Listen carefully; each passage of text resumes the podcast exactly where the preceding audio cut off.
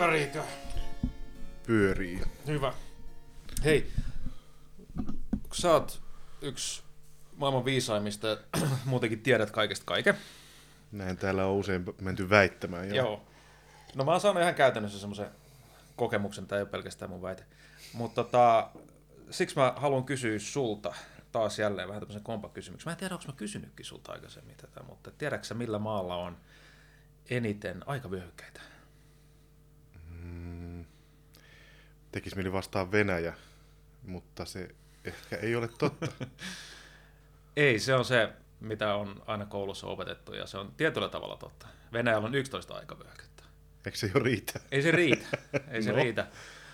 Venäjällä on eniten aikavyöhykkeitä omalla maaperällä, ikään kuin, niin kuin jatkuva luontoisesti etenevästi.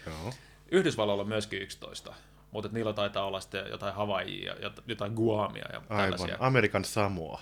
Niin, just tällaista. Joo. Ranska. Yllättäen. Aivan, joo, ei, aurinko ei laske. Ei, ei, ei muuten laske Ranskassa, niitä on 12 aikavyöhykettä. Ja 13, jos otetaan Etelämantereen tämmöinen kaapattu siivu mukaan. Joo, no mutta sitten ei lasketa kyllä. ei, mutta Ranskalla on 12 aikavyöhykettä. Wow. Joo, siellä on Ranskan Guyana ja jotain Ranskan, Tahiti. Ranskan Polynesia ja Joo. tällaisia. Mikä myöskin tarkoittaa sitä, että esimerkiksi Brasilialla on yhteistä maarajaa Euroopan unionin kanssa. Joo, no, mutta tämähän on ihan tuttu juttu tietysti. Kaikille. Kyllä, pitäisi olla. jaa, jaa. Miten tämä liittyy jouluun? Öö, ootas, mä mietin. Se no, tulee ainakin mieleen, että joulu on kaikkein pisin siinä maassa, missä on eniten aikavyöhykkeitä varmaan. Joo, saa viettää joulua tosi, tosi monta tuntia. Mutta myöskin siksi, että aikavyöhykkeet vaikuttaa merkittävästi siihen, kuinka pimeätä on ja milloin on pimeätä. Ja nyt jouluna on tosi pimeätä Suomessa. Mä tuun miettineeksi aikavyöhykkeitä aina tähän aikaan, aikaan vuodesta paljon enemmän kuin normaalisti.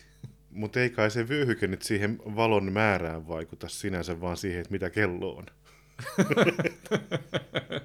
Totta, mutta jos kulkee oikeaan suuntaan, niin saa pelattu niin. itselleen aikaa. Kyllä. Ranskassa on, Ranskassa on tosi helppo pelata itselleen aikaa, jos, jos lentelee Hyvä pitkä, Ranska. pitkä Ranskan tota, siirtomaita.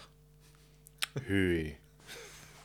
Siellä järjestetään mun ymmärtääkseni kansanäänestyksiä säännöllisesti, että haluavatko he olla osa Ranskaa vai eivät. Joo, joo, joo. Ja aina on toistaiseksi haluttu pysyä. Sais ne, jotka ovat pysyneet, ovat pysyneet. Et, et, ei tämä ihan pelkästään tämmöiseen siirtomaan herrojen alistukseen liity tämä Ranskan suuri valta-asema. Joo. Varmaan ne hyötyykin siitä jotain nämä pikkuvaltiot, jotka on jääneet Ranskalle. Mites tota, so, tämähän on tietysti varmaan tämmöinen niin kuin, tulee joku Chäreborin mainos mieleen, mutta et siis, et miten, miten joulupukki operoi Tahitilla? Kuulostaa semmoiselta ala-asteen vitsikirjan kysymykseltä, johon pitäisi vastata jotain no, tosi nokkilaa. Se silakka on vain hämäystä. niin. Se kun on se, että mikä tikittää seinällä ja jotain. No se on kello ja se silakka oli vain joku, joku tämmöinen. Kuulostaa tosi hyvältä vitsiltä. Joo. Mulla on muuten ujopiimä hyllyssä. Joo, mulla oli rakastunut Ranskan peruna vissiin. Niin, mutta se on sitä nuorison juttua. Kato, tää ei ole originaali. toimikunta. Perinteitä pitää vaalia etenkin jouluna. Kyllä. Ja, ja itse asiassa jouluvitsejä ei varmaan ole, joten skipataan ne nyt tässä. Joo. Ei tule kyllä nyt, ei, ei tule kyllä mitään muuta mieleen kuin ehkä tosi keksiliästi sanotettuja joululauluja. Niin kuin mm. joulupuu on varastettu.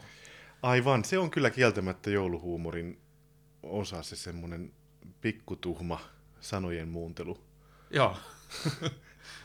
ja, Parta poikki, silmä puhki. Niin. Kuin. niin. Joo. Ja onhan se hirveän hauskaa. Mutta ehkä, ehkä se ei enää, kun siitä, siitä on nyt noin 30 vuotta vähintään, kun mä kuulisin ekan kerran tämän uuden innovatiivisen sanotuksen. Mä väitän, että sitä ei keksitty vuonna 1988, tätä sanotusta. Joo, se varmastikin juontaa juurensa pidemmälle. Mutta mitäs muita sitten joulutraditioita sun nähdäksesi olisi kuin sanojen muuntelu? Vähänkään niin kuin, mielekkäitä joulutraditioita. tuo sanojen muuntelu on niin hirveän mielekästä, että se vähän niin kuin jyrää kaiken alleen. Mutta tota, Tuossahan äsken eh, maestro André Rieu meille antoi ja esimakua siitä, mitä traditioiden korostaminen voi pahimmillaan näyttää. joo, mä olin tosi yllättynyt, että kun sä rupesit kaivelemaan YouTubesta inspiraatiota tähän meidän joulujaksoa varten, niin sä kaivoit sieltä Andre Rieun. Niin kuin kaikista maailman joulumusiikeista sulla oli siellä kolme tenoria, ja sitten sulla oli Andre Rieu, ja ne mun mielestä menee vähän samaan sarjaan. Ne ei vastaa mun ajatusta tällaisesta arvokkaasta joulun Käytöksestä. arvokkaasta käytöksestä, joulun viettämisestä.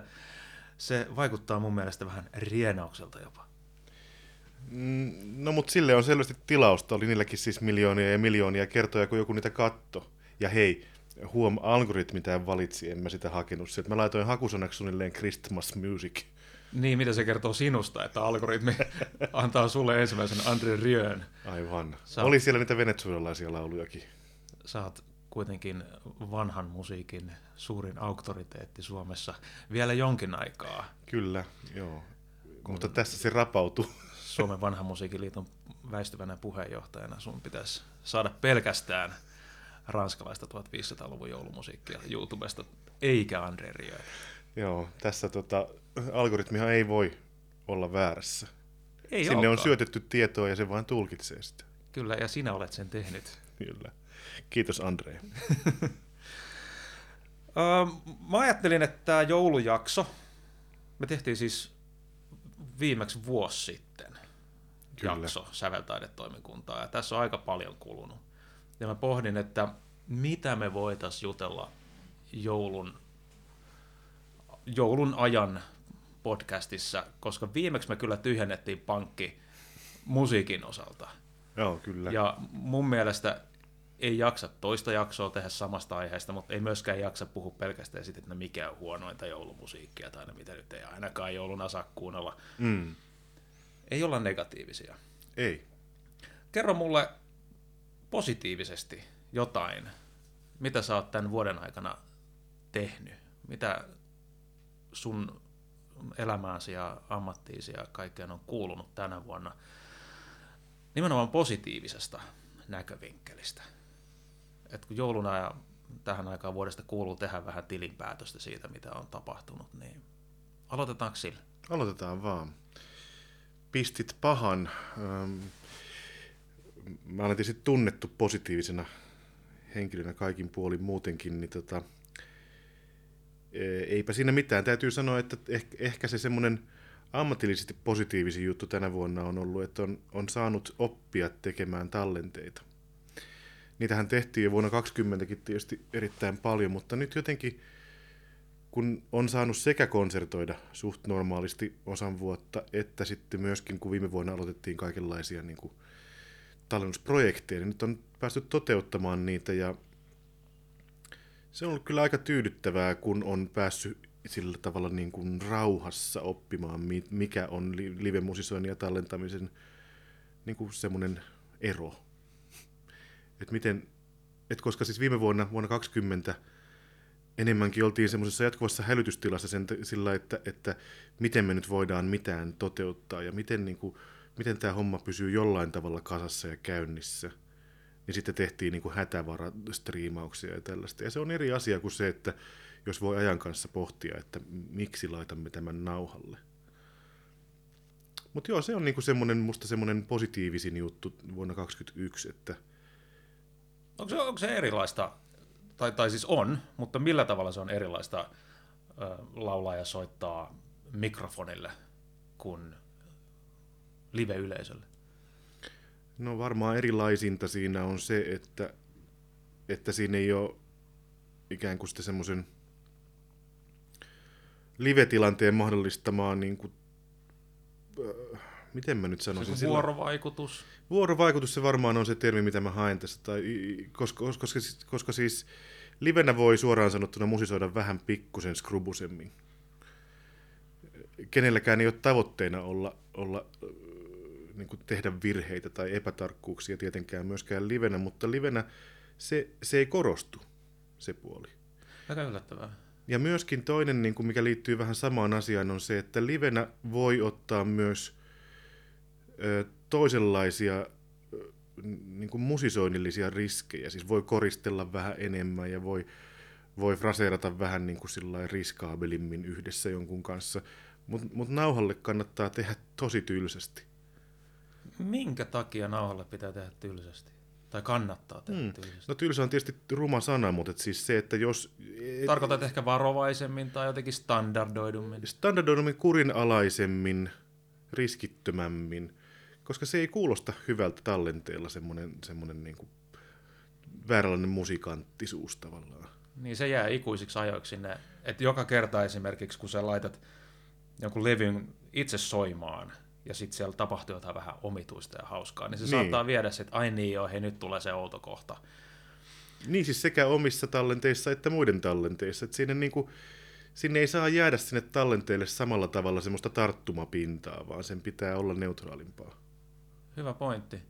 Muistan tämmöiset pianistista kuin Leopold Godowski, joka oli komikin suosittu 1900-luvun alkupuolella ja tunnetaan ultravirtuoosisista parafraaseistaan.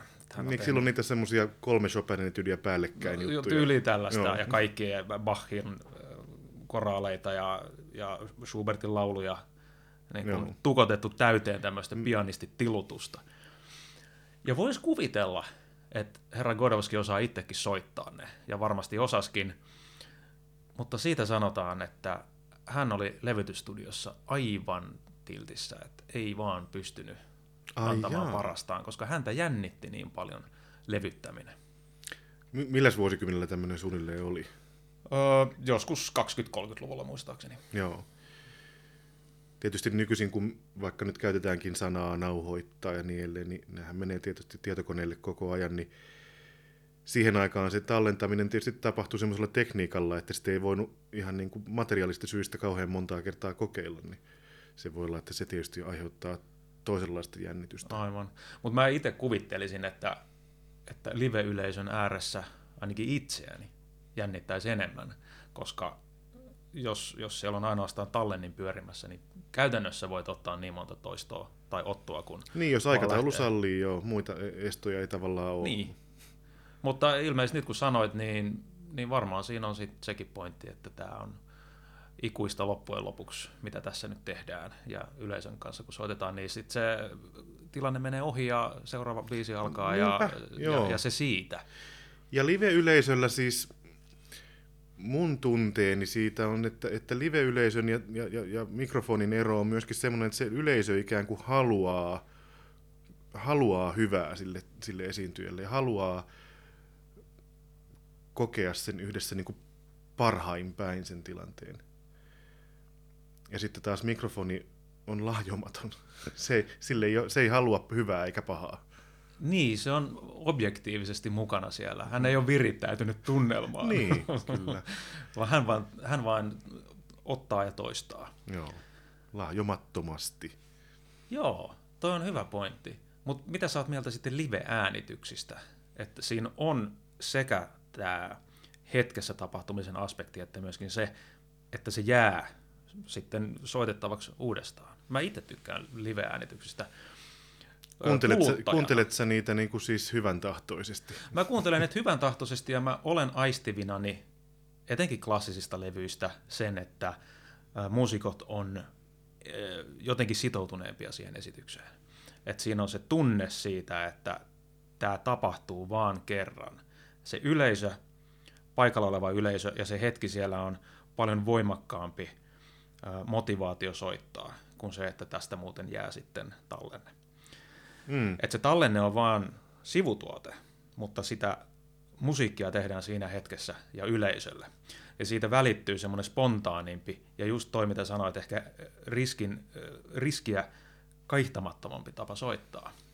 Joo, mä oon kyllä ihan samaa mieltä, että se on kiinnostava ja erilainen tallentamisen muoto, se semmoinen live, live-tallentaminen. Sitten tietysti on myöskin vielä semmoinen tavallaan, mitä sanotaan joskus studio liveksi, Eli siis, että ei, ei olla yleisön edessä, mutta siis otetaan kokonaisia kappaleita eikä tehdä pätkistä. Ja, tai että, niin, että tavallaan siis ollaan kuin oltaisiin lavalla, mutta vaan ilman yleisöä. Sitähän ei tietysti välttämättä tallenteelta voi kuulla, että miten se on tehty, mutta, mutta senkin voi tehdä vielä monella tavalla. Mutta vielä palatakseni tuohon live, live-taltiointeihin, niin mulla on semmoinen fiilis, että, että siinä ikään kuin tallennetaan toinen asia. Siinä tallennetaan tavallaan niitä, se, totta kai sen, sen niin kuin hetken tilanne ja sen, juuri sen yleisön ja sen tilan ja sen soittokerran, ti, musisointikerran tilannekuva. Mutta toisaalta siis mä tarkoitan tällä sitä, että kun, kun, kun jos tehdään niin kuin neu, tavallaan neutraali niin kuin studioäänite, niin siinä jotenkin mä näin niin kuin muusikkona koen, että siinä ehkä enemmän tallennetaan sitä musiikkia, eikä sitä niin kuin tavallaan musisointia. Mutta, mutta live-tallenteessa, konserttitallenteessa taas tallennetaan tavallaan sitä, sitä inhimillistä läsnäoloa, sitä taiteilijaa jopa, vaikka mä en yleensä ajattele itseäni niin kuin esimerkiksi taiteilijana, mutta niin kun ajattelee, että on live-äänite, niin siinä jotenkin siis se musiikki ei ole niin kuin samalla tavalla se ainoa fokus, vaan siinä ollaan niin kuin inhimillisemmän läsnäolon kanssa tekemisissä. Niin, ja se saattaa myöskin usein näissä levyn kansissa, tai no ehkä nykyään ei ajatella enää levyinä asioita ja eikä nauhoiteta, mutta kuitenkin. Mä käytän nyt esimerkkinä, että Joo. levyn kannessa saattaa lukea, että äh, Bachin äh, inventiot ja sinfoniat soittaa Matias Säkkinen. Mm-hmm. Ja sitten jos olisi live-äänitys, niin Matias Säkkinen plays Bach inventios ja, ja sinfonias. Uh-huh. Ja sitten siinä voisi olla tämmöinen live at Uh, Vigmore Hall. Vigmore Hall, niin. Ja silloin se on nimenomaan tämän, tämän hetken tallentamista Joo. ja tämmöisen historiallisen tapahtuman, mm, no, tallentamista jälkipolville tai sen, niin kun, että se voidaan luoda uudestaan. Ja on paljon tämmöisiä legendaarisia muusikoita, joiden levyistä ehkä parhaat sitten kuitenkin on just näitä – että Live at Carnegie Hall. Mm, joo. Ja sitten joku vuosi 45. Se on hyvä. Tuota, yksi mun suosikkeja. miten tämä vertautuu sitten johonkin muuhun elämänmuotoon kuin musisointiin? Siis, että mikä, mistä voisi löytyä samanlainen paralleeli kuin live-äänite ja studioäänite? Kun siis, hmm. jos mä, mulla ensin tuli mieleen, kun tätä kysy, kysy, kysymystä sanoin, niin voisiko ajatella, että oikein karkeasti, että, että se live-äänite on niin kuin lehtikuva ja se studioäänite taas on sitten ää, ikään kuin muotokuva öljyväreillä. Niin, tai potretti. Niin, siis, tyyppisesti. Joo, että se on menty studioon ottamaan sinusta kuvaa. Niin. Niissähän Niinpä. ei siis pyritä samaan asiaan. Ei missään nimessä. Et uutiskuva tallentaa hetken ja, ja potrettikuva taas sitten yrittää jotain muuta ajattomuutta. Aivan, aivan. Mä mietin, että voiko tätä millään lailla yhdistää urheiluun. Että Stu, niin kuin studio, studiokehäheitto. niin. Objektiivinen suhtautuminen keihäänheittokilpailuun. tai sitten se, että se katsotaan livenä. Eh, mä tarkoitan sitä, että että jos palaa vaikka klassikkootteluihin mm. jälkikäteen, niin siinä ei ole enää kiinni siitä, että kumpi voittaa ja mikä on tulos, Joo. vaan nyt fiilistellään sitä hetkeä, että katsotaan vuoden 95 Suomi-Ruotsi finaali nyt uudestaan. Kaikki tietää, tai luulisin ainakin, että kaikki, jotka sen katsoo, tietää, miten se päättyi sen ottelu. Tai, tai miten se ottelu päättyi. Ja sillä ei ole enää mitään väliä sillä, sillä tuloksella. Joo. Vaan nyt vaan fiilistellään niitä tuntemuksia, mitä se jääkiekkoottelu ehkä silloin herätti. Suorituksen kauneutta. Niin, Mertarannan selostusta ja, no. ja muistatko senkin tuuletuksen, kun ne kaatu sinne kulmaan. Niin, ja, ja kun Jutilallakin oli toinen polvi maassa, kun se tuuletti. Niin, ja kaikkea tällaista. Että siinä on enemmän tätä fiilistelyä, nimenomaan tästä tapahtumasta. Joo, toi on musta ihan, siis niin kuin jos verrataan tosiaan siis live-konserttitaltiointia ja tämmöistä urheilusuorituksen jälkeenpäin katsomista, niin ne on musta sama. Mutta mikä se urheilun puolella se olisi se niin kuin studioäänitteen vastin? Koska sehän selvästikään ei ole siis livenä katsottu matsi, mistä ei vielä tiedetä, miten se käy. Sehän ei ole niin kuin sama. Ei, ei suinkaan. Olisikin kyllä hauska, että joskus vielä pystyisi kun tekemään, replikoida jotain klassikkootteluita. niin, niin, että se olisi täysin käsikirjoitettu. Se menisi yksi yhteen. Vuoden 95 MM-finaali. Eli Esitämme ol... tämän finaalin, kaikki syötöt, kaikki tapahtumat. Ja, ja nimenomaan sillä tavalla, että ne esiintyjät olisi ikään kuin siis niin kuin virkatyössä, siis kaupungin teatteri, kaupungin orkesterityyppisessä työsuhteessa, että heidän työnsä olisi replikoida nimenomaan urheilu, urheilutapahtumia. Kyllä, kyllä. Toihan olisi ihan mahtava. Joo. Klassikkootteluita uudestaan livenä jäähallissa. He, nyt, nyt menee liian hyvä idea julkisuuteen, mutta okei, ehkä meillä ei ole resursseja toteuttaa tätä, että saa käyttää, mutta tämä on aika fantastista. Kyllä. Ja mutta sitten täytyy... vaikka, viedä vaikka Olympiastadionille jotain klassikkomatseja, esimerkiksi vuoden 90, oliko se 97 Suomi-Unkari niin, karsintamatsi. Ai että kun sen saisi sen, sen niin uudestaan nähdä livenä, miten se pallo pomppi ylärimasta ja lopulta jonkun puolustajan jalasta Joo. maali yhdeksännellä lisäminuutilla ja se siitä MM-kisa jatkokarsinnasta.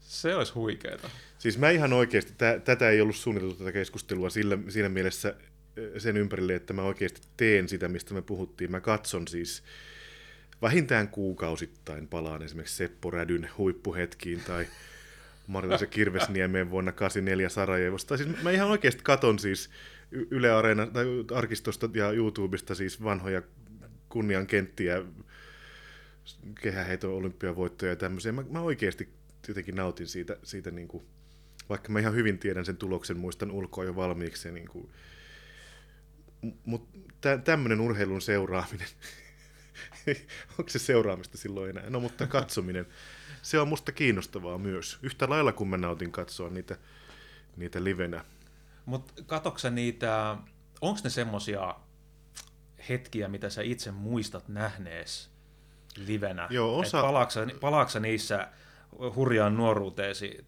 television ääressä? Vai tota, onko siellä jopa semmoisia kisoja, joita sä et ole esimerkiksi koskaan katsonut? Siis joo, jotain Lasse Virenin juoksuja joo, esimerkiksi. Joo, just näin. Et siis kyllä siellä tietysti joitakin on semmoisia, mitä mä muistan nähneeni. Mutta enemmän mä kyllä katon niitä, mitä mä tiedän, että mä en ole nähnyt silloin, että ne on esimerkiksi ollut esim. syntynyt. Eli siis Lasse Virenit menisi sinne ihan mukavasti. Erittäin mukavasti ja mieluummin ehkä vähän varhaisempiakin. Hiihdon suhteen mä sanoin, että 70-luku on ehkä se, niin kuin, minkä jälkeen mä keskityn niihin, mutta sanotaan, että yleisurheilun suhteen niin varhaiseksi kuin vaan pääsee, niin kyllä mä niitä kattelen. Tässä on ehkä taustalla semmoinen myöskin, että meidän mummon kirjahyllyssä on aina ollut semmoisia olympiakirjoja. Ennen vanhaan tehtiin jokaisesta olympialaisista kisoista, niin kuin silloin sanottiin.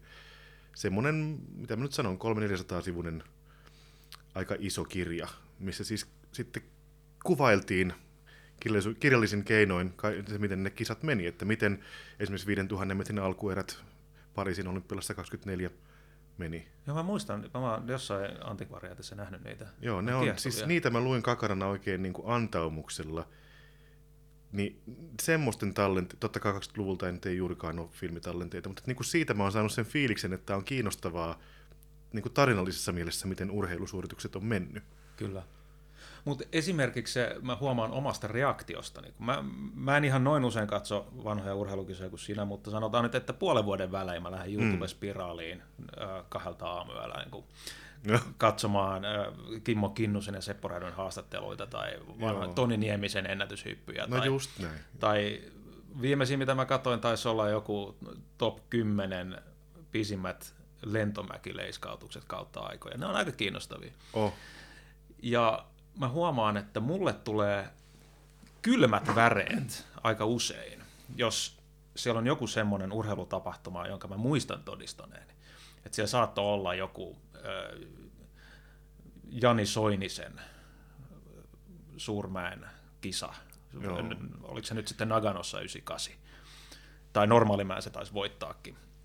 Mutta sitten Harada, Joo. Harada vei sitten Suurmäen kisan viimeisillä hypyillä ei kun Harada taisi itse asiassa hypätä aika huonosti ekan kierroksen ja tuli tosi hyvin sitten tokalla rundilla. Mutta joka tapauksessa, mä en ihan muista, miten, miten se meni, mutta niistä saattaa tulla kylmät väreet. Joo. Mutta sitten, jos katsoo näitä vireeneitä tai muita, mihin mulla ei ole siis suoraa henkilökohtaista linkkiä, niin ne on mulle sille objektiivisia tapahtumia. Okei, Et joo, mä en joo. samalla tavalla saa niitä tämmöistä, tämmöistä nostalgista fiilistelyä. Miten sitten, jos tätä taas vetäisi vähän takaisin tuonne musapuolelle, niin, niin en tiedä, onko sulla tullut vastaan semmoista tilannetta, mutta että jos vertaa samalla tavalla semmoista, että sä oot ollut paikalla jossain konsertissa tai kuullut sen radiosta äh, niin kuin livenä, äh, ja sitten sä saat tallenteen semmoisesta ja muistat sen tunteen, mikä sulla silloin yleisössä oli, niin on kontra semmoinen live-tallenne, mikä sun mielestä on muuten ihan sairaan hyvä, mutta missä sä et ollut paikalla. No, onko sulla tämmöistä kokemusta? Ei. Mä saan kyllä ihan normaali levyiltä, oli ne sitten studiossa tai livenä tehtyä tai sitten ihan konserteissa kylmiä väreitä, ne saattaa tulla jostain omituisista melodioista tai harmonioista, ja ne yleensä tulee tasan samassa kohtaa. No muistan, että on- jotain tiettyjä biisejä, nyt en osaa sanoa tässä suoraan, että niissä on joku semmoinen sointukulku, että se tietyssä kohdassa mä huomaan, että mulla vähän nousee niskakarot pystyy sille tyydyttävällä tavalla. Eli onko se siis aina se tietty sointukulku vai tietyn kappaleen tietty kohta? Varmaan tietyn kappaleen tietty kohta. No, mulla on yksi, tasan yksi, missä se tapahtuu joka kerta. On Elgarin sellokonserton hitaassa osassa on semmoinen, ei ku, missä osassa? No siellä on yksi semmoinen pitkä, kak, kak, muistaakseni kaksioktaavininen molliasteikko ylöspäin, niin siinä se, Joo. siinä se tapahtuu. Ja ne on jollain tavalla tyydyttäviä kohtia. Ja, ja eihän säveltäjä varmastikaan voi itse voi siihen hirveästi vaikuttaa, miten, miten sä koet sen mm. tämmöisellä fyysisellä tasolla. Mutta kyllä parhaat säveltäjät osaa tehdä sellaista musiikkia, että se tuntuu fyysisesti. Tuntuuko se samalla tavalla kuin se, kun katsoo tuhannetta kertaa sitä, kun Sami Jauhojärvi lykkii kohti olympiakultaa vuonna 14 Sotsissa? No, Koska... mä, en, mä en taas nähnyt sitä livenä silloin. Oh, Mutta mulla saattaa olla sitten, sanotaan vaikka Heli Rantasen kultaheitto 96 Atlantassa. joo. Siinä on niin, niin kauhistuttavan erilainen dramaturgia siinä kisassa, vaan että kun se ekalla kierroksella heitti sen ja niin. Oli itsekin vähän yllättynyt, niin on ihan pikkusen eri fiilis se, kuin se että, että niin kuin pitkän karsintakisat ja finaalihiihdot ja näilleen, niin pitkän päivän jälkeen loppusuudella ratkee. Kyllä, totta kai. Niin, ja sitten kun vielä, muistan siis, oliko se nyt sillä että kun tänä vuonna tuli 25 vuotta siitä Rantasen kullasta, niin sit, liittyyköhän se siihen, kun sitä haastateltiin tänä vuonna joskus kesällä, muisteltiin jossakin, jossakin mediassa. Niin että, että siinä oli semmoinenkin, että oliko se niin, että valmentaja oli sanonut, että älä tuuleta sitten, ettei mene lataus. niin sitten se Rantanen, Heli Rantanen muisteli tuossa nyt jossakin haastattelussa tosiaan sitä, että, että uralta on jäänyt yksi asia kismittämään, on se, että kun kerrankin heittää ennätyksen olympiafinaalissa ja niin kuin on hyvä fiilis, niin sanoo, että ei, ei, näin, ei saa niin fiilistellä, ettei mene niin loppukisa pilalle. No eihän se enää pidemmälle heittänyt, mutta ei heittänyt kukaan muukaan. Ei, mutta valmentajalta mun mielestä tosi fiksu veto. Et ei pidä tuulettaa kesken kisaan. Se on ihan sama kuin, että se on viiden tonnin kisa ja satut juoksemaan puoleen väliin tosi hyvin, niin tuuletetaan sitten, että no niin, ennätysvauhdissa ollaan. Joo. Ei, siis ennätykset on tehty rikottaviksi ja totta kai ekalla rundilla olisi pitänyt, tai tokalla rundilla vähän vielä pidemmälle yrittää. Totta kai Heli yritti. Mutta se riitti nyt tällä kertaa. Mutta toisaalta jos vertaamme toiseen 90-luvun klassikkokisaan, missä suomalainen voitti, ekan, oliko se nyt kuitenkin ekan kierroksen heitto, sekin kun Kimmo Kinnunen heitti 91 ja lähti kunniakierrokselle ekan heiton jälkeen. niin kuin, Koppavasti. Niin, Mut- molemmissa mut on toisaalta, tullut- toisaalta aika hyvä henkinen yliote, että, että yrittäkää vaan perässä. Että mä oon Niin. voittanut tämän kisan, bye bye. Mä lähden, mä lähden tuonne katsomaan katselemaan, kun te yritätte. Säveltaidetoimikunta. niin, tätä ei kannata tehdä tietysti myöskään konsertissa, että jos joku menee, eka kappale menee hyvin, niin, niin, niin siinä ei ole vielä se paikka, milloin otetaan niin ne enkoreen johtavat aplodit. aivan.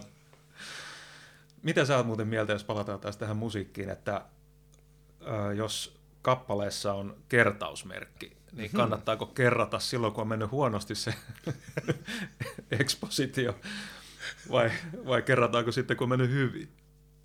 Et kun sä voit itse valita, jos sä soitat sonaattia, valitat Beethovenin sonaattia, ja sitten esittelyjakso on mennyt erityisen hyvin, niin eipäs kerratakaan, vaan jatketaan suoraan. Toi on, toi on kyllä kiinnostava pohdinnan aihe.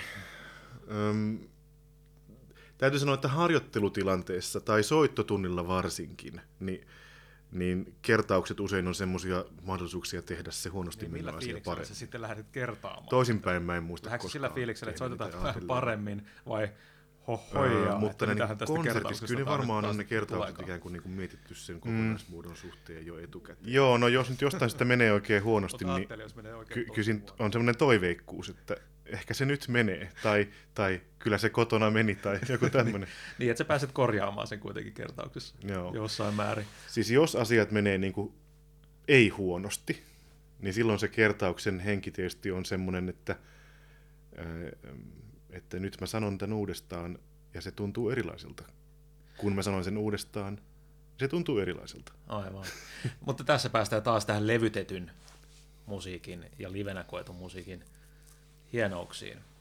Mm, Vladimir Horovitsilla on, oliko se nyt vuoden 67 Carnegie Hall-konsertti, kun hän oli pitänyt 12 vuotta, kevyet 12 vuotta konsertointi, konsertointipaussia ja viettänyt sen ajan kotonaan ja päätti sitten, että tehdäänpä comeback. Mm-hmm. Ja siitä tehty tallenne on nimenomaan historiallinen dokumentti, Horovitsin paluu. Ja siellä on aikamoista rähmeltämistä. Okei. Esimerkiksi hän soittaa tämmöisen joku Bachin, äh, en, en nyt muista, se oli varmaan joku Busonin tekemä Mm-hmm. Bach-sovitus. Ja ensimmäiset tahdit menee aivan pipariksi.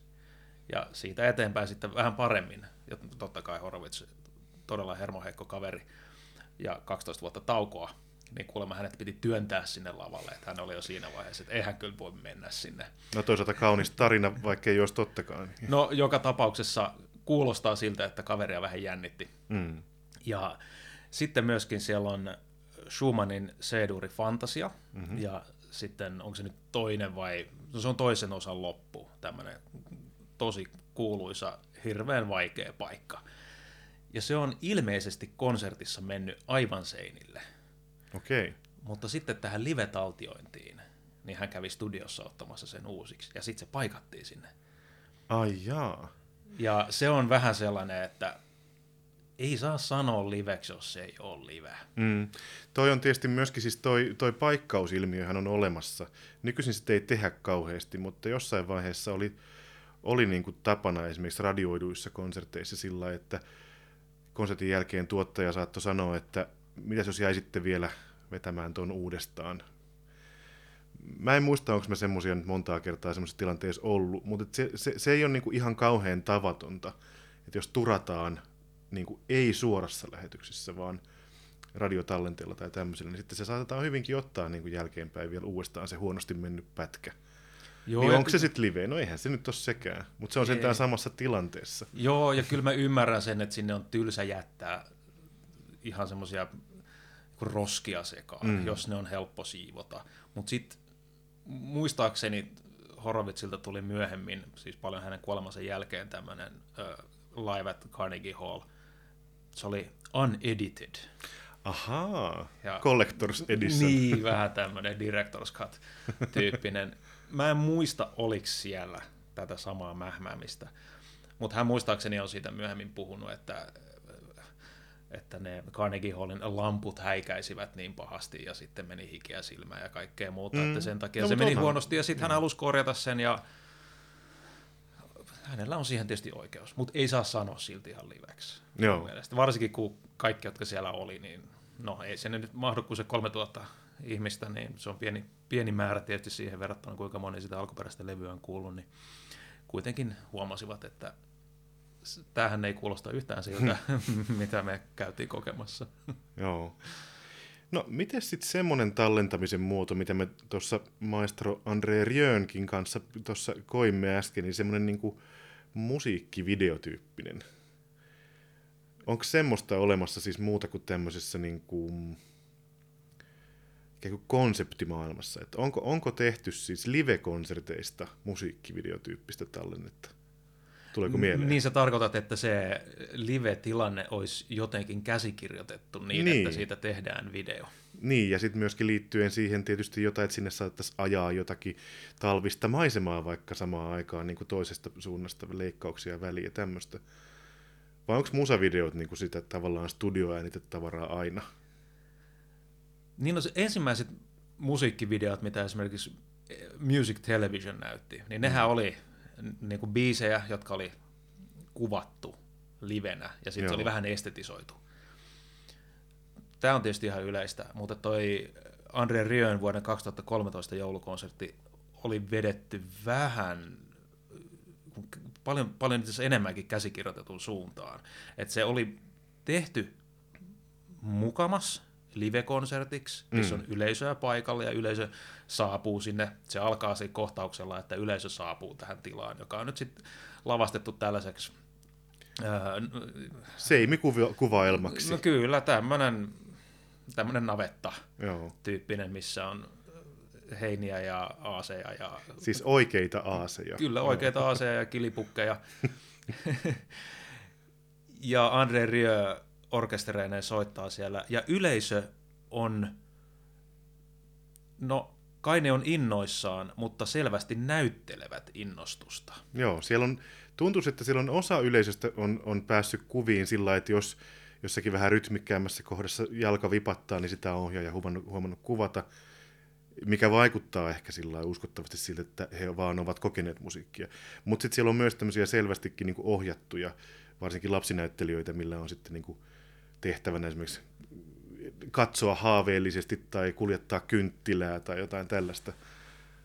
Joo, ja kappaleiden välissä Andre Rieu kertoo omasta lapsuuden joulustaan mun mielestä epäuskottavasti. Mä en usko, että kellään on niin idyllistä joulua, että se toteuttaa kaikki Disneyn joulukuvaston kliseet. Bingo suorastaan. Siis kerta kaikkiaan bingo. Ja, ja jos jollain on semmoinen joulu, niin fine. Totta kai se on, se on ihan hyväksyttävää ja kiva ja varmasti mukava tapa viettää joulua sellainenkin. Mutta kun se lisätään tuohon selvästi näytellyn live-konsertin väliin, mm. niin mulle tulee vähän semmoinen olo, että tässä nyt esitetään idyllistä joulua, että se olisi kiva tietää, mikä on behind the scenes, että kuinka paljon siellä on ruoskittu näitä lapsia, että hymyilisi leveämmin. no ehkä näin ei ole käynyt, mutta mut, mut tämmöinen liven ja tallentamisen raja siinä ja käsikirjoituksen raja siinä vähän mulla ainakin särky. Niin, musta se on kiinnostava siis sitä rajaa käydä sen suhteen, että kun esimerkiksi ne muusikot kyllä musisoi siinä siis oikeasti. Soundi ei kyllä varmasti ole se, että siinä on, siinä on lisätty selvästi esimerkiksi aika iso tila ja kaiku, mutta niin kuin ne kyllä soittaa siinä oikeasti. Et sinänsä se on niin kuin live-taltiointi. Mutta sitten kun se koko konsepti on ihan selkeä musavideo, niin kiinnostavaa, että mikä on mitäkin.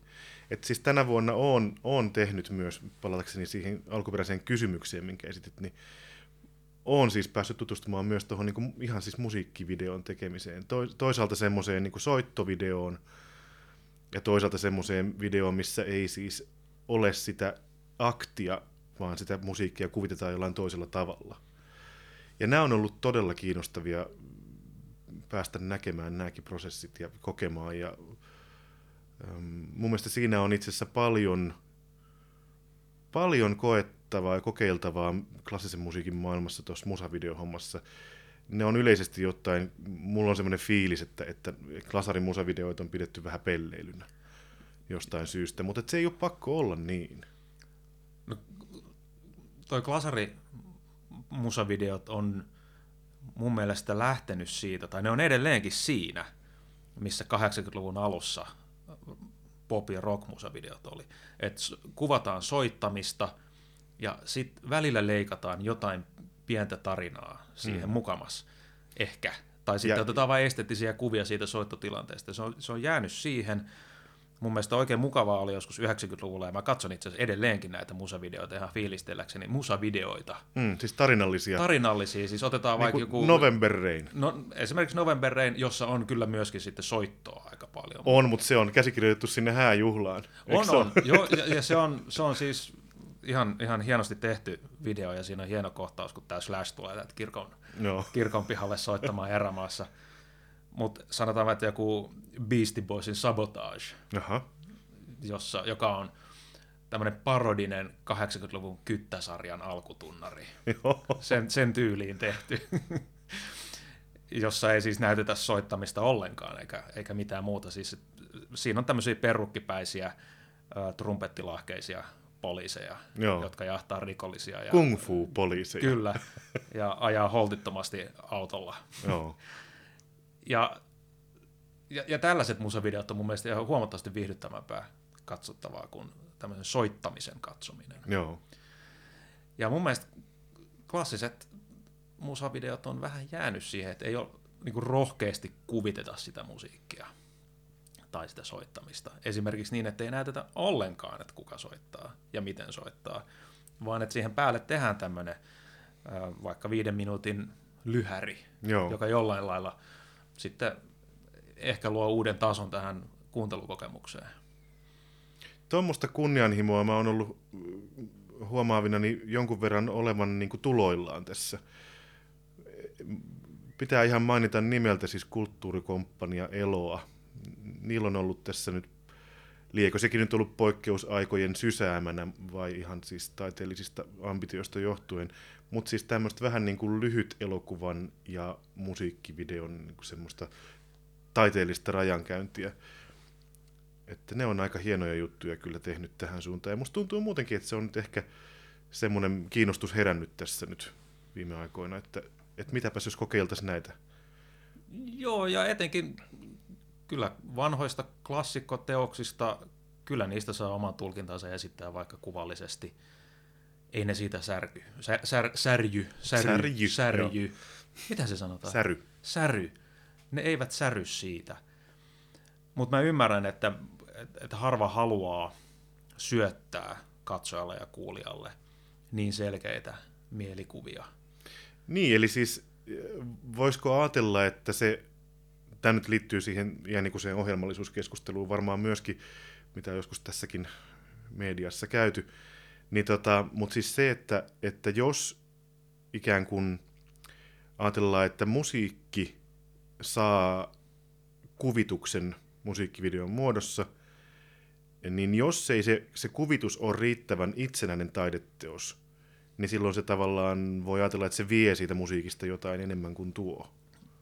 Niin kyllä Että jos se niin kuin tuottaa niin kuin visuaalisen leiman siihen musiikkiin ilman, että se on omaehtoista taidetta myös se niin kuin elokuvapuoli siinä. Niin kyllä, mä sanoisin, että silmät on dominoivampi elin kuin korvat. Niin, Et, et se, se, siitä tulee silloin tapettia helposti tästä musiikista ja tästä syystä Igor Stravinsky esimerkiksi kieltäytyi kovastikin tekemästä elokuvien musiikkia, joskin hän yritti, Mhm. mutta sai, sai potkut kyllä sitten kesken kaiken tämmöisestä Hollywood-produktiosta. Se oli, siitä sitten hän teki kolmiosaisen sinfonian myöhemmin siitä musiikista, Ai joka jaa, tuli okei. hylätyksi. Ää, En nyt muista tätä elokuvan nimeä, mutta hän, hän siis on yrittänyt säveltää elokuvaa. joo. Myöhemmin kyllä ilmoitti, että elokuvasäveltäminen on halpamaista. Tota, tästä myöskin tulee mieleen siis semmoinen, äm, siis esimerkiksi kun taideyliopisto aikanaan lyötiin yhteen, niin oli, oli yksi niistä syistä oli semmoinen kuvitelma siitä, että nythän eri taiteenlajit alkavat kommunikoida keskenään ja tekevät yhdessä jotain, mikä on osiansa summaa suurempi. No todellisuus on näyttänyt, että ei ihan kauheasti ole syntynyt sitä, mitä toivottiin tai toivoivat. Johtuen esimerkiksi siitä mun henkilökohtaisen tulkintani mukaan, että aika usein näyttäisi siltä, että tanssi tai teatteri, jossain määrin ehkä myös kuvataide, haluaa musiikkia taustallensa tukemaan sitä, mitä he muutenkin tekevät. Et musiikki helposti tämmöisissä monitaideprojekteissa jää just, just siksi, siksi niin kuin tavallaan kulissiksi tai taustakankaaksi. Tai, et se ei ole niin kuin itsenäinen osa sitä taideteosta välttämättä ilmiselvästi.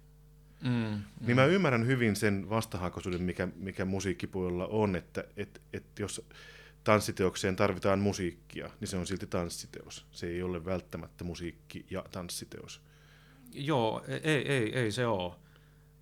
Mutta kyllä, kyllä mä oon tietysti vähän jäävi sanomaan, kun mä oon niin, elän niin korvilla, niin sit kuitenkin varmaan ehkä enemmän kuin keskivertoteatterin katsoja, en tiedä, mm-hmm. en osaa sanoa, mutta kyllä mulle on ehdottoman tärkeää, että minkälainen äänimaailma on, mitä musiikkia käytetään, miten sitä tuotetaan. Ja kyllä mua kiinnostaa elokuvissa aina, että kuka on säveltänyt. Mm-hmm. Ja jos on erityisen hyvä musiikki, niin saattaa olla, että mä jopa jään kuuntelemaan vaan sitä ja jotenkin fiilistelen enemmän, enemmän sitä äänimaailmaa. Ja kyllä parhaat elokuvaohjaajat mun mielestä nimenomaan käyttää musiikkia todella taidokkaasti. Vaikka, vaikka nyt, no Kubrick nyt on, on tietysti yksi, yksi näistä. Ja pelkästään sen takia, että hän käyttää niin hyvin musiikkia, sanotaan vaikka elokuvassa Hohto, niin ne musiikkikappaleet on mun mielestä syventynyt myöskin itsenäisinä teoksina.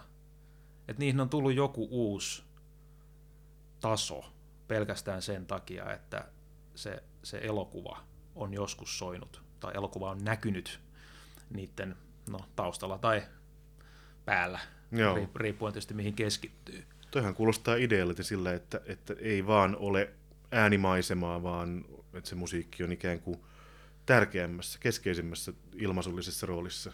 Joo, ja jos mut, kun mä en ole balettiin perehtynyt esimerkiksi kovin hyvin, ja mut laitettaisiin balettia katsomaan, ja, ja, ja komment, mun pitäisi kommentoida sitä vaikka sen jälkeen, mm. niin kyllä mä lähtisin musiikista liikkeelle. Ihan ehdottomasti. Sanotaan, että joku pähkinänsärki ja skore on esimerkiksi niin hirveän vahva. Mm. Pari tuntia loistelijasta musiikkia, eikä oikeastaan yhtään tyhjää kohtaa, niin kyllä se on mulle ihan, ihan ilmiselvästi niin, että se tanssi säästää tätä musiikkia. Joo, se ei ehkä ole yleistä, että se on näin päin, mutta kyllä mulla on sama fiilis. Juuri tästä musiikkika- musiikkikappaleesta huomioon, niin, kyllä. Niin. Että se on jostain syystä kyllä musiikkikappale. Säveltaide toimikunta. Ja sitähän on muistaakseni kansallisoperakin esittänyt tallenteena, siis että bändi on joskus tallennettu ja sitten se soi ämyreistä ja sitten tanssitaan. Ja Joo, ainakin, aika ainakin jo, jotakin tanssiteoksia kyllä tällä tavalla. Mä en muista, onko noita isoja baletteja vielä tehty. Joo, mutta tässäkin on tämä tallenteen ja, ja liven äh, vähän semmoinen, en, en sano kyseenalaista rajankäyntiä, mutta on se, on se varmasti erilaista myöskin tanssijan nauhan kanssa kuin niin tanssijan liven kanssa. Varmaan niin kuin tanssi suoritteellisesti on helpompaa ehkä jopa. Niin, ja voisin väittää, että kapelimestarille siis joku pähkinänsärkeä taimaaminen tanssiin voi olla oikeasti aika niin kuin haastava mm. tehtävä. No sitä varten onkin erikseen ballettikapellimestareita. Niin, aivan. Jotka osaa, osaa juuri sen. Kyllä varmasti. Mutta pähkinänsärkiä jos me lähdetään taas tästä nostalgiasta liikkeelle. Mm. Ja sehän on myöskin siis itse asiassa joulumusiikkia. Se siis nimenomaan on joulumusiikkia. Ja se tarina on jouluinen ja siinä on myöskin tuntuu olevan jouluisia melodioita ihan ilman sitä tarinaakin. Joo. Ja varmaan liittyen siihen, että esimerkiksi John Williams on tehnyt yksin kotona elokuviensa sound, elokuvien soundtrackit tosi saman kuulosiksi kuin mitä pähkinänsärkiässä on. Joo. Oletko muuten huomannut, että taitaa olla tullut elokuvateatteriin tai tulossa uusi Home Alone? Eikä. Yksin kotona, joo. Joku... Se on varmaan joku kutonen tai seiska jo sitten. No mä just tänne kävellessäni äsken näin tuossa tennispalatsin kohdalla semmoisen jonkun julisteen ja mietin, että siis, että onko tämä totta, voiko tämä olla totta? Et siis, siinä oli joku sellainen pikkupoika jonkun vesipyssyn kanssa siinä kuvassa, että et niinku totta kai nostalgiahan on niin kuin itseään syövä lohikäärme, että se, se menee ympäri ikuisesti, M- mutta niin kuin, miksi meidän täytyy tehdä tästäkin nyt uusi versio tai nähdä? No varmaan sen takia, että se on varmaan osittain ainakin lasten elokuva. Mm-hmm. Ne myy tosi hyvin, koska lasten kanssa pitää aina olla aikuiset. Eli aikuiset, vaikka ne ei oikeasti haluaisi tulla katsomaan sitä leffaa, niin on pakko, koska se lapsi haluaa, niin saadaan tavallaan myytyä ainakin tuplamäärä lippuja kuin normaalisti. Mutta myöskin sen takia, että nyt on vallalla tavoite tietysti ö, tuottaa sisältöä, joka vetoaa nostalgiaan. Sen takia telkkarissa näytetään yhä edelleen jotain kymppitonnia ja onnenpyörää ja muuta. Mm-hmm. Kun telkkarin katsominen on selvästi vähentynyt, niin nyt tehdään telkkariohjelmia niille, jotka ei seuraa, että ei esimerkiksi kato, kato YouTubea. Aivan. 50-vuotiaille, 60-vuotiaille. Ja mä luulen, että yksin kotona vetoaa just tähän meidän segmenttiin 35-45-vuotiaat. Mm-hmm. Saadaan heidät leffateattereihin katsomaan nostalgista trippiä, että miten tämä vertautuu nyt Macaulay Culkinin Niin aivan, onko se muka, joo. Ei se varmaan koskaan sitä voita. No ei, eihän, eihän sitä voi voittaa. Joo. Ja tässä on, tässä on siis nostalgian yksi mun mielestä pieni tällainen sudenkuoppa. Että se on naulannut semmoisen ideaalin asioista joskus. Mm. Ja koska sitä ei voi koskaan voittaa mikään uusi, koska ennen kaikki oli paremmin. Jostain syystä tuntuu olevan aina. Ja Val Kilmer on paras Batman. Tosta me ollaan kyllä aika rajusti eri mieltä. Joo, mutta mut se on se eka, minkä mä näin, niin se on pakko olla paras. Aivan. Mutta me palataan sitten aina siihen menneisyyteen, mm. koska silloin oli hyvin. Ja, ja sen takia, no kyllä, kyllä mulle 95 Suomi-Ruotsi lätkämatsi merkkaa paljon enemmän kuin nämä jälkimmäiset Suomen voittamat kullat. Totta kai, kun se oli, se oli paras. Niin, aivan. Ja en mä tiedä sitten, Lasse Vireenin kultajuoksut varmaan merkkaa paljon enemmän sille porukalle, joka on niitä päässyt todistamaan, kuin vaikka joku Tiivo Niskasen nykyhiihto. En minä tiedä. Mutta sen takia musta tuntuu, että palataan aina sinne menneisyyteen, koska sieltä on aika hyvin raakkautunut pois kaikki ikävät, turhat Eli, muistot. eli voiko, voiko sanoa, että, että nostalgiaan liittyy kaanon? Nostalgiaan liittyy varmasti kaanon. No, vaikka se onkin niin pahaksi todettu tässä se historian siivilyövä voima. Niin, mutta kyllä sinne vaan se, mikä sieltä jää jäljelle, niin varmaan sillä on joku syy, minkä takia se on jäänyt jäljelle, ja varmaan siinä on joku syy, minkä takia sinne aina palataan. Mm. Satuitko muuten huomaamaan semmoisen uutisen tässä männä viikolla suunnilleen, että, että mikä prosentti lineaarisen television, eli siis sen, mitä katsottiin ennen vanhaan, ennen YouTubea, niin mikä siitä ohjelmavirrasta on ensiesityksiä mikä uusintoja? Jos et, niin heitäpä arvaus prosentteina. No mä en tiedä, mutta se, se fiilis, mikä mulla on silloin, kun avaan television ja katsotaan vaikka ö, elokuvia, luultavasti sieltä tulee todella harvoin ensiesityksenä. Mm. Toisaalta kanavia on nykyään niin hirveästi, että sekin on varmaan muuttanut sitä prosenttia jonkin verran tässä viime vuosina. Joo, tästä oli erikseen lukemat Yleltä ja kaupallisilta ja näin edelleen. Että, Okei. Okay. Ja ne oli hämmästyttävästi lähes samat. Sitten sieltä tulee varmasti TV-sarjoja, esimerkiksi jotain Frendejä ja Simpsoneita No just niin, varmaan joo. tulee yhä vaan ne samat 90-luvun Fraserit ja muut. Ne on parhaita, se johtuu siitä. Niin, eikä ole kukaan ei ole pystynyt ylittämään niitä, koska ne on meidän nuoruuden juttuja. Niin se tuntuu meistä siltä. Mutta mä heitän nyt jonkun prosenttilivun, että kuinka paljon uusintoja suhteessa Ensiesityksiin. ensiesityksiin. No, kyllä siellä on 40 prosenttia uusintoja. Uusintoja on vähintään 70 prosenttia. Häh? Vähän kanavasta riippuen, mutta Ylelläkin muistaakseni 70-30. Mitä, mitä Yle uusi? No, Avaraa luontoa. No totta kai siinä on niinku sekin, että Ylehän näyttää aamupäivisin semmosia, mitä on edellisenä iltana tullut, että se, mikä ei nyt välttämättä musta ole rikollista. Mutta kyllähän se nyt kummeli pyörii kakkosella ja viikoittain Niin. ja, ja niinku... Ja sitten jos jo, tavallaan kaikki, lähes kaikki elokuvat esimerkiksi on semmosia. Niin, ja kesällä tulee kaikki bondit Mm. varmaan 15 kertaa ja putkeen. Joo, mua hämmästytti suuresti kyllä kans toi prosentti, mutta näin se varmaan sitten on, kun on kerran tutkittu. Niin, Mutta onhan se nyt jotenkin kauhea, kauhea ajatus, että, että siis mi- miten jalkoihin jää se, mitä nykyisin tehdään. Mutta toisaalta niin kuin sä sanoit, ehkä se on tämmöinen katsojasegmentti asia myöskin, että, että vanhat sedät ja tädit katsoo televisiota ja haluaa nähdä tutut asiat uudestaan, ja ne, jotka ei katso sitä, niin ei halua, ne, niillä on omat juttunsa muualla. Niin tosi harvoin mä esimerkiksi katson YouTube-videoita uudestaan, ellei se ole joku erityisen hauska. Mhm. Hetkinen, onkohan mä toista mieltä? Ei mä katson tosi harvoin YouTube-videoita uudestaan. Säveltaidetoimikunta. Mut onko sun YouTuben käyttö enemmän ajankohtaiskäyttöä vai niin kuin... Ei, ei. Mä katson sieltä nimenomaan semmosia vähän niin kuin tieto Mm. iskutyyppisiä tai niin kuin jotain hauskoja silleen, että vaikka jonkun Concorde-lentokoneen historia. No niin. Tai joku ja sä sanot tota hauskaksi, se on ihan oikein.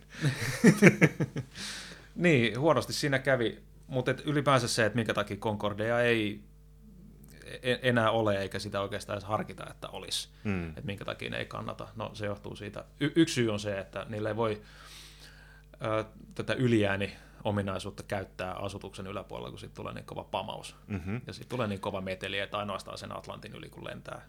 Ja sitten siinä on myös tietysti, tietysti se, että, että kun tämä konkordanssi, eli yhteistyöhalu Ranskan ja Britannian välillä on sitten vähentynyt, niin ei voi tehdä enää Concordia. Niin, aivan, aivan. Mutta joo, tollasia mä tuun, tuun aika usein, usein kattoneeksi, mutta en melkein koskaan uusiksi. Joo. Mutta myöskin lineaarisen television tarkoitus on pikkasen hämärtynyt varmaan sen takia, koska harva tajuaa tälläytyä enää television äärelle tiettynä aikana. Et sen takia pitää olla monta esitysaikaa Mm. No niinpä, samalle ohjelmalle, jotta se tavoittaa, tavoittaa mahdollisimman laajan yleisön mahdollisimman monta kertaa. Mm. Mutta tossakin on mun mielestä osa sitä tallennetun ja, ja liven kokemusta. Ensiesitys, vaikka nyt sitten tuttu juttu showsta, on ehkä vähän erituntunen kuin, että hei, mähän näin tän jo kerran. Niin, joo. Kyllä ne vitsit vanhenee, vaikka olisi Joel Hallikainen kertomassa. Toisaalta kyllä se voi olla, että se 94 presidentinvaalit ratkaissut tuttu juttu show kestää useamman katsomiskerran. Niin, ehkä, ehkä. Tai jotkut uutisvuodet voi olla ihan hauskoja myöskin sen ajankuvan takia, että mistä silloin on puhuttu. Mikä muuten on hauskaa uutta televisiota, on Detta om Detta. En ole kuullut. Se on Andre Wikströmin ja Stan Saanilan tota, semmoinen, no on siinä paljon samaa kuin uutisvuodossa, mutta semmoisia vartinpätkiä, ajankohtaisia suomenruotsalaisia paikallislehtiä käydään esimerkiksi läpi. Okei. Suosittelen, erittäin hyvä. Okei. Okay. Niin, me ei otettu nyt rondoja, mutta mehän oltaisiin voitu rondolehtiä käydä läpi. Mutta hei, syy sille, minkä takia rondolehtiä ei käyty läpi, on se, että tosi vähän niissä puhuttiin joulumusiikista mitään, tai jouluista ylipäänsä. Joo, me, siis kyllähän me läpikäytiin niitä tässä ennen kuin Joo, laitettiin 70-luvulta rekkiä. lähtien. Siellä oli, no siis ihan harvoja edes mainintoja, ja se ainoa, mikä nyt tuosta sattui silmään pidempi juttu, oli, oli semmoinen, missä minä puhuin barokkijoulumusiikista, ja mä ajattelin, että sitä ei tarvitse nyt referoida. Sä et viitti siteerata itseäsi. en nyt. Hei, laitetaanko meidän, ei tämä nyt joulujakso ollut, mutta ehkä jouluun liittyy tallentaminen ja toistaminen ja nostalgisointi tarpeeksi, että voidaan kutsua tätäkin keskustelua joulujaksoksi. Tämä on ehdottoman jouluisa mun Vähän niin kuin. Die Hard, ykkönen ja kakkonen. Onhan niissä Niissä joulutunnelma. on kyllä joulu. Se on totta, mutta alieneissa ei ole. Ei ole.